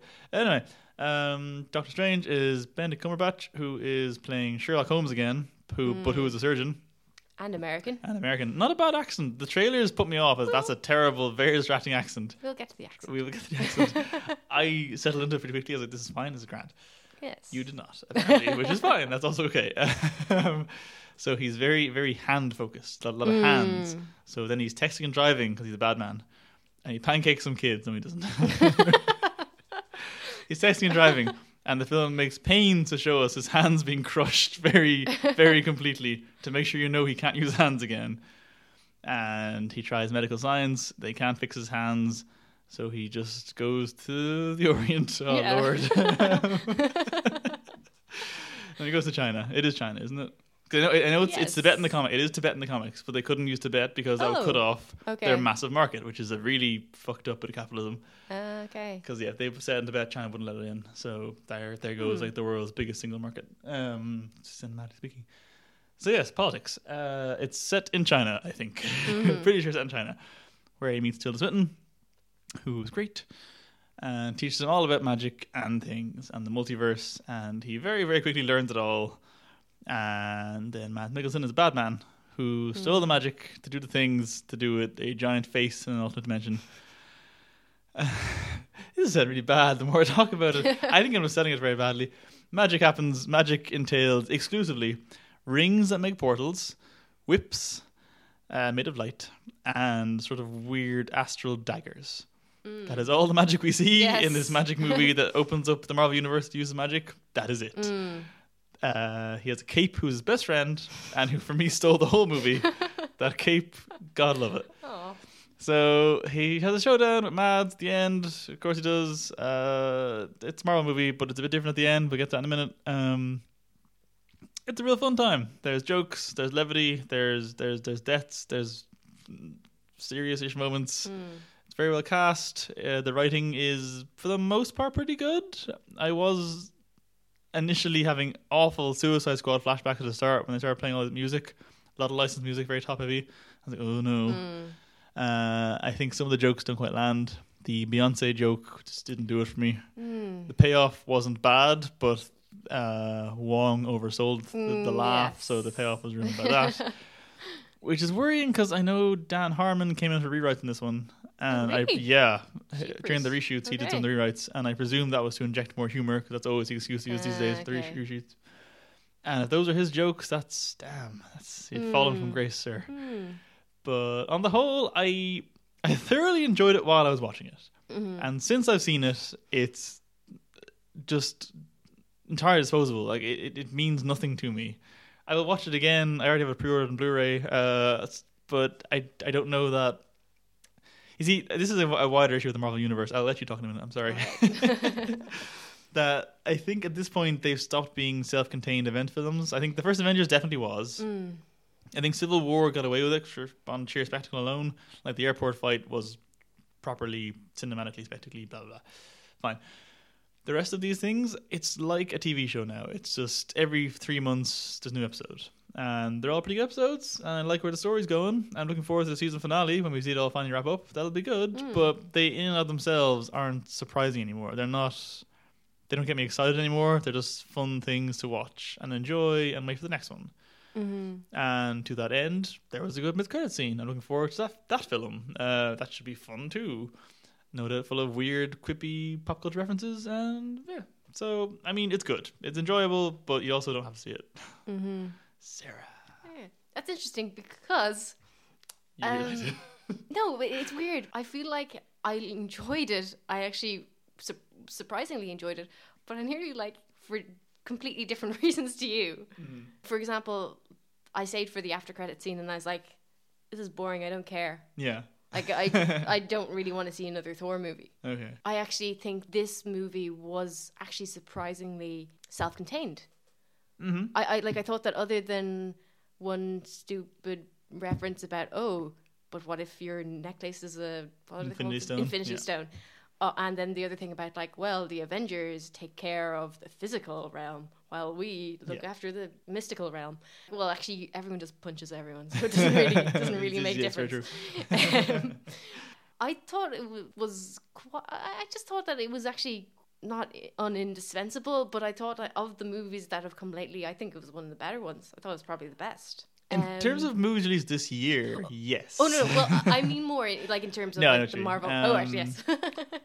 I mean, I'd probably say it's better than Age of Ultron. I think Civil War just coasts by on that airport fight so much for me that I kind of feel like I'm not as good as that. I didn't love Guardians, so I think it's probably better than that. No, I agree with you. I think it felt like a Phase 1 movie. Okay. Well, true. I mean, it was an origin story. It was an origin story, but it was a very by-the-numbers origin story. And I was like, this would have been amazing in 2009. Right now, it's still good, and I did enjoy it. Mm-hmm. I just feel like there wasn't enough, especially because they made these promises of it's going to be so trippy, and it's going to open up the Marvel Universe, all this weird new shit. It didn't, though. It just was another Marvel movie, which is fine. It just didn't do enough, I don't think. I guess it didn't, but I think that maybe I was happy to just see it as a movie in and of itself. I don't really want to see 5 more... Yeah, I know. Doctor Strange movies. So, for me, I went in... Spoiler, I'm afraid you're going to. Yes. Okay, I went in with very low expectations, so possibly that's part of it. I was thinking, we're going to see Inception again. I thought that the visuals were a lot better than Inception. I fully agree. I thought that... And I thought that some of the way that they integrated, the way that the the buildings like changed and twirled around and folded in on themselves. It wasn't just CGI, just explosion in the background. It was very like physical minutiae thing, you know, and the way that they used windows or ledges or whatever to their advantage. Like I thought for the way that these movies are going, that was really inventive. That whole chase sequence was, the best of the movie. I absolutely adored that whole bit. That was great. Because, like you're saying, it was very inventive just in terms of use of space. Yeah. And like, that whole mirror dimension thing is a weird plot conceit, which seems to exist just for that one chase scene, but I don't care because it was great.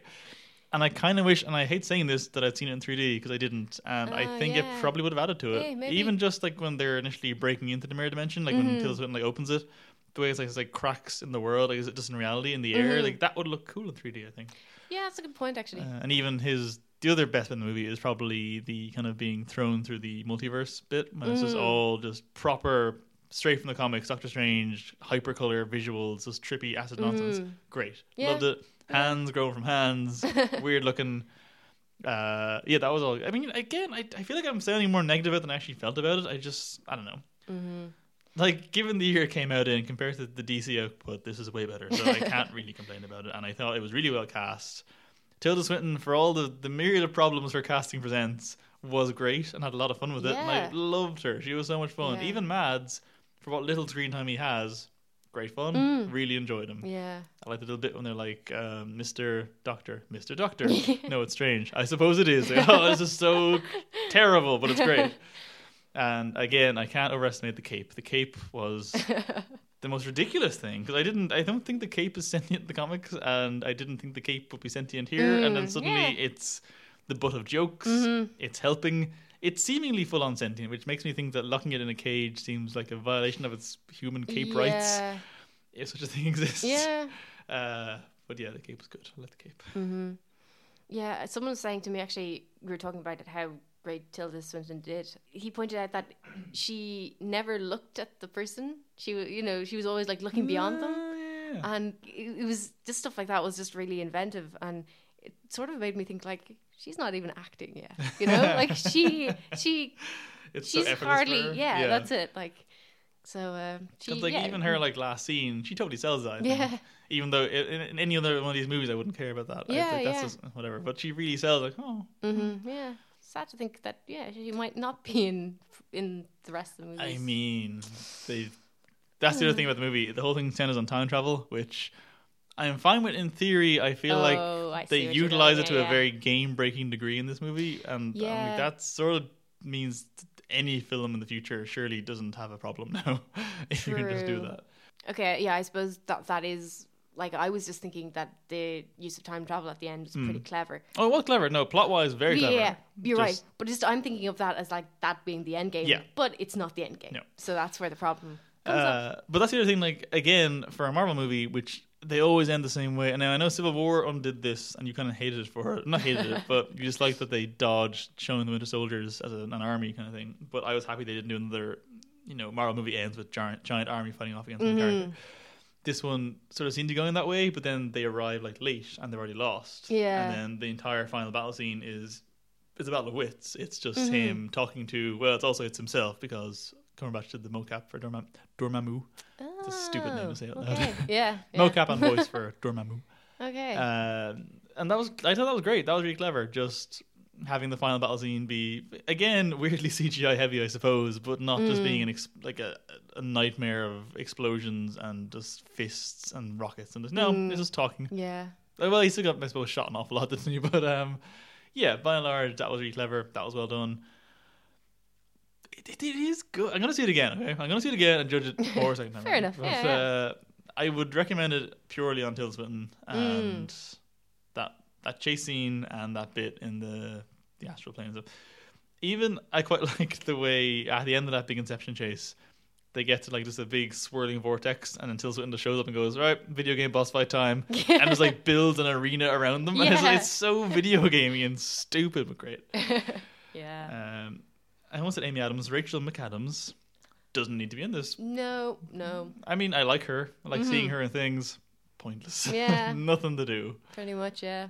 Oh yeah, can I bring up my the accent thing? Yes, go for it. So I didn't have an issue with the accent in general. Like I've heard American people kind of saying what part of America is he from? Yeah, it's kind of out of nowhere. It's just this weird, like, neutral one. Yes, yeah. But obviously that doesn't really matter for us.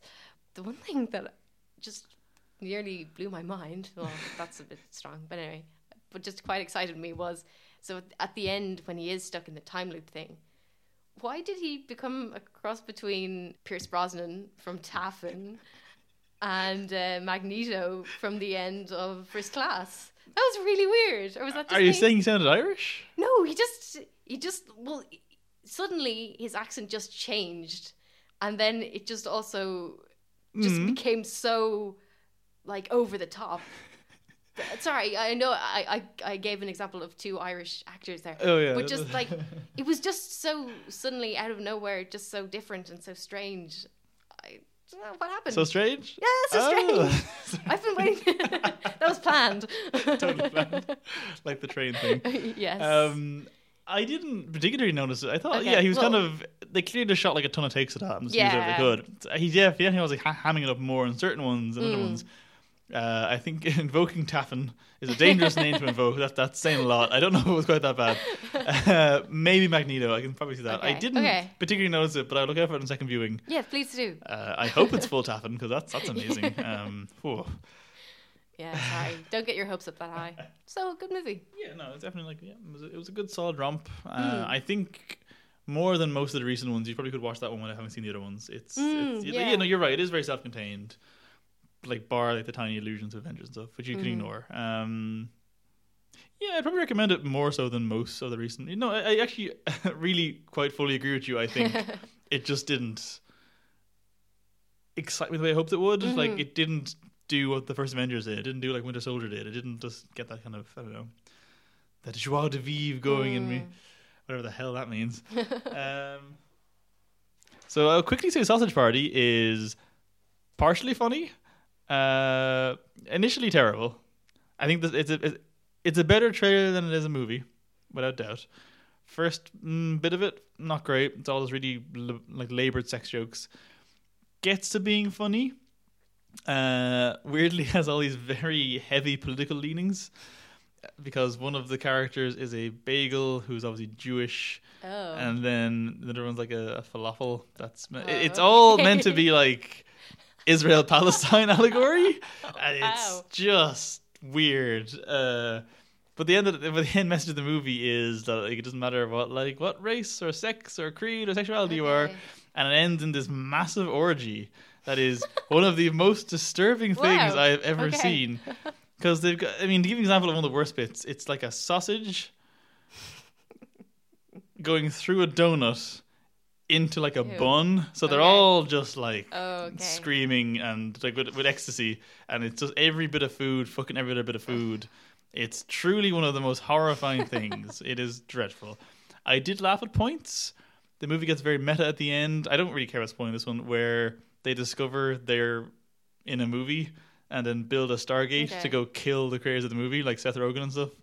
That's the way it ends. It's weird. Setting up a sequel. I guess, but what do you do with that? Yeah, you just got Seth Rogen as a sausage fighting Seth Rogen the man, and I don't know who I want to win at that point. I have no horse in this race. Yeah, but it's certainly not unfunny. It's just I think there's a certain level of crude humor where you're gonna kind of either go with it or just get sick of it, and I think I got sick of it after a while. Like it's no Bad Neighbors 2, which, as we said before, is one of the most progressive, greatest films ever made. This is not that. But if you want to just be properly unsettled and never want to eat, I saw people joking like the orgy it would make you vegan. No, it puts you off food. It doesn't matter if you eat meat or not meat. All of it's just dreadful. Don't not watch it, but if you want to watch it, it's fine.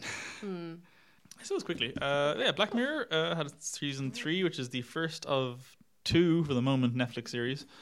I really liked it. I don't know if necessarily as a full season it's any stronger than the previous 2. It probably isn't. But then again, I feel like the previous 2, there's always been 2 good ones, 1 kind of meh one. This one had, I'd say on balance, probably 4 good ones. Yeah, probably about similar. Yeah, I did not care for Nosedive. I thought it was fine. As a good friend of both of ours, Pona and Facebook, it's just meow meow beans from Community, but taken seriously. Yeah, it is fine. It didn't seem entirely unplausible. It just didn't go anywhere, and the mess at the end of she's finally free now that she has no social media. I was like, whatever, okay. Yeah, I think someone pointed out to me that the problem with it is, like, in a lot of the episodes, or at least a lot of the good ones, you learn more about the world as you go along. Mm. And this one is just like, yeah, that's totally everything true. Is a rating system. And by the end, all you've learned is that everything is still racing. Yeah. Yeah, pretty much. So, like, that episode could have been half as long and you would have learned as much. I feel like it had one bit that I really liked, which was that one trucker lady. I thought she was probably the best individual character of 6 episodes. She was a lot of fun. I enjoyed her. Mm-hmm. I guess we're going in order now. So, Nosedive was bleh. Mm. What was episode 2? Playtest. Yeah, that was probably the weakest one of the 6 of them. I didn't not like it. I just think it didn't... It was very inconsequential. It was just... Here's a fun idea. Mm. Here's a stupid ending. The Charlie Brooker admitted it was a stupid ending, and it's like it was because he said even that. Remember that Mallory Ortberg line of "What if phones but too much"? Do you recall this? Again? What if phones but too much? Mallory Ortberg of The Toast wrote an article like last year. Okay, it's really funny. Called "Next on Black Mirror," which is all just like fake episode titles and concepts. Oh, it's do remember. You remember this? Yes, it's really funny. But one of them is just like it has a really highfalutin title. And the description was just, what if phones were too much? Oh, yes. And Charlie Brooker found that funny, so that's why the twist at the end of Playtest is just the phone did it. The phone did it. Yeah. But yeah, Playtest, I was looking forward to it because the idea of doing a survival horror video game themed VR episode, like that sounds like all the best things. Mm. And Charlie Brooker obviously is a big gamer, so this will be great. It's fine. I think the initial kind of movement of him in the house was good. Mm-hmm. That was kind of unsettling. There was a nice kind of build and escalation from, you know, up there's a noise, up there's a spider, up there's a man, up there's a spider with a man's face, which is horrible. Nice Bioshock reference that escalated. But then the end was just this endless parade of fake twists, and it went nowhere. There was no point to it. I couldn't stand the main character. No. He was really obnoxious. So yeah, that was fine, but not great. Probably the weakest after Nosedive. Mm-hmm. Anything to add to that one? Yeah, well, I think, like, I guess if the ending was a bit of an FU, it makes sense. But like, the fact that the fear throughout the episode for the main character was like, what if I never know if anything is real or not again? Yeah. That was an obvious, and that would have been a good ending, that he's never going to know again whether he's still in the game or not. So... I think that would have been good because, like you're saying, it's very obvious. It to is the obvious. Point so that they pointed obvious. It out several times. Yeah, I kind of like that they because again, that's the other problem of Black Mirror is you're always looking for the twist. Yeah, so the fact they went here's the twist, or is it? You're like, oh, well, at least you know that we're all kind of ahead of you in this one, which is good.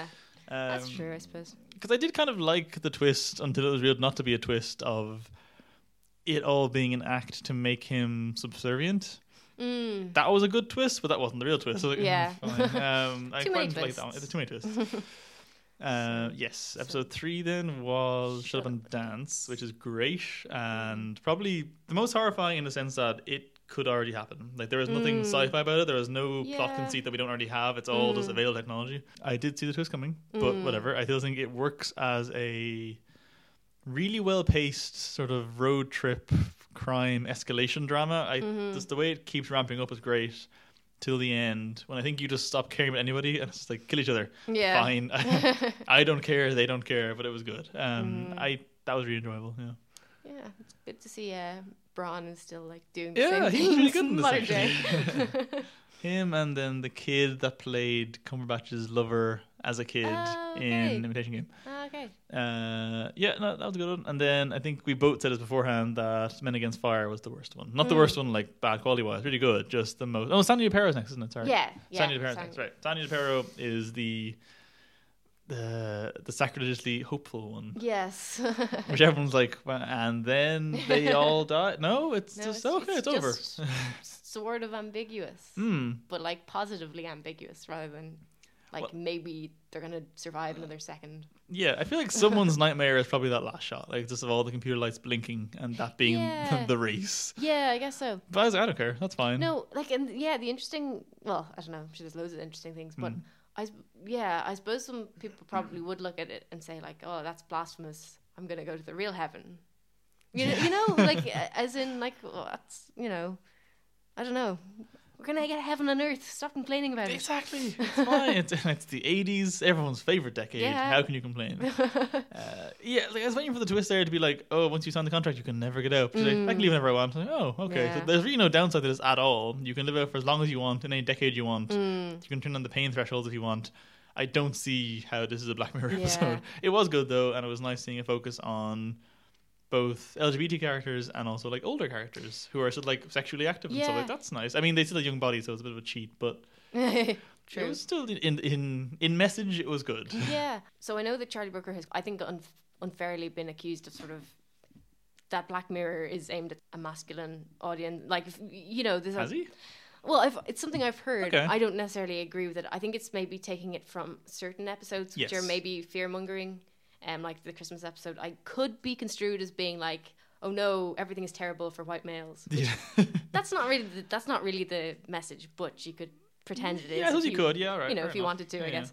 But it's interesting because I thought actually that in 3 episodes this season, obviously there's a lot of main characters are female, but also there's quite a lot of hinting at like lesbianism.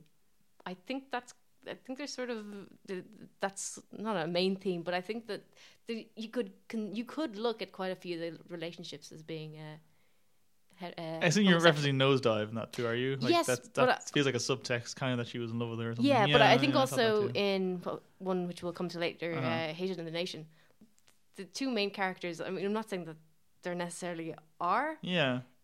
But I think there's implications that they could be. I think I recall thinking that at the same time too. Yeah, back when I was watching like this. Yeah, all right. So it's just nice to see, you know, other types of people getting. If that is him addressing a complaint, that's him doing it quite subtly. So yeah. Well done. Good. Yeah, there you go. Sandy DeParo, pretty solid. And then Men Against Fire, which was just taking the idea of military conditioning and VR and general augmentation to one's eyes, just racism, and taking it to the worst extreme possible. And that was unsettling.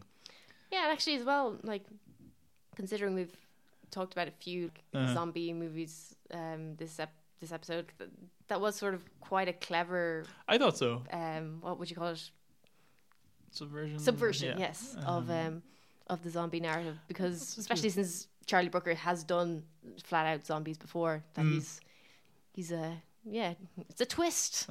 There we go. The twist, and there's a further twist. No, so many twists.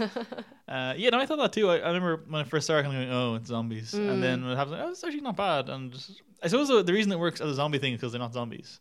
Yeah, because like the way they talk about them as like people like hiding them in their homes, like this is like, oh, interesting subtext, making zombies like refugees. Good. Oh no, they're actually just refugees. But yeah, it was good. I quite enjoyed that one. I do think Black Mirror, because I know back in the day it was always assumed that they were all like separate universes.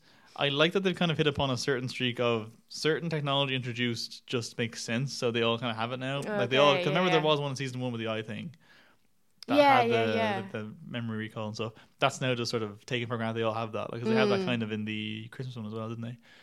Yeah. And even like the Meow Meow Beans thing, whatever it was called in the show.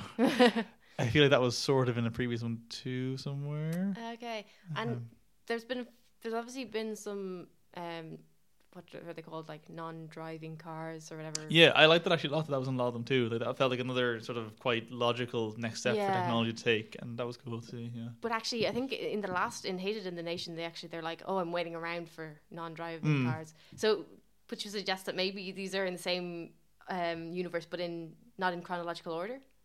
Yeah, possible. That'd be kind of my read of it, I think, because some of them do seem definitely more future-y. But I suppose if you're taking them all to be the one universe, I suppose the end point's probably what was the bear mascot called? Remember you see the weird post-apocalyptic future, like the bear mascot. Remember, it's the last episode of season 2 or 1. But is that like the political? Yeah. That's not dystopian at all, though. Well, I mean, no, at the very end, though, remember where it's like showing his like totalitarian society run by the bear mascot, and it's like police state going on. Oh, okay, fair enough. There's a weird like last scene, like that's probably the end of the future timeline, or some of the weird bike things and the X Factory thing. Yeah. Which is a crap one, to be honest. But yeah, I quite like. Okay, I didn't like Men Against Fire. I didn't enjoy it. It wasn't fun, but it's very effective, especially given recent political developments, yes. Not treating immigrants as entirely literal inhumans, mm-hmm. Is probably good. And then the last one was Hated the Nation, which, unlike Madame Peregrine's blah, blah, blah, blah, blah, is a good use of bees. Yes. This is an effective use of bees as a weapon. Why didn't you do this movie? It was all there. Because I remember watching this one and thinking, that's a clever little bit of world building. The bees are gone, so there's robot bees now. I'll think no more of that. Yes. Like, oh, this is actually the entire plot's about killer bees. Awesome. Yeah, that one, people have said it's too close in both general setup and message to National Anthem. That feels like kind of just like that again, but with a different sort of context. Which it is, like that one was all about people being shit, because if you kidnap a woman and tell her to fuck a pig, everyone goes, fuck the pig. And this one was all about if you tell people to kill people, they will do it. And then obviously the message at the end is that they all die instead, which I quite liked. I was kind of in favor of his whole philosophy. Yeah. And I think they've said they might do sequels to some of these next season. Oh, okay. Which I guess that one seemed like the most obvious sequel-y, because it kind of ends on a very spy movie sequel hook, which is I kind of like too. I really enjoyed Hate of the Nation. It was good. Yeah. I'm not sure if it needed to be an hour and a half long, but whatever. No, maybe not.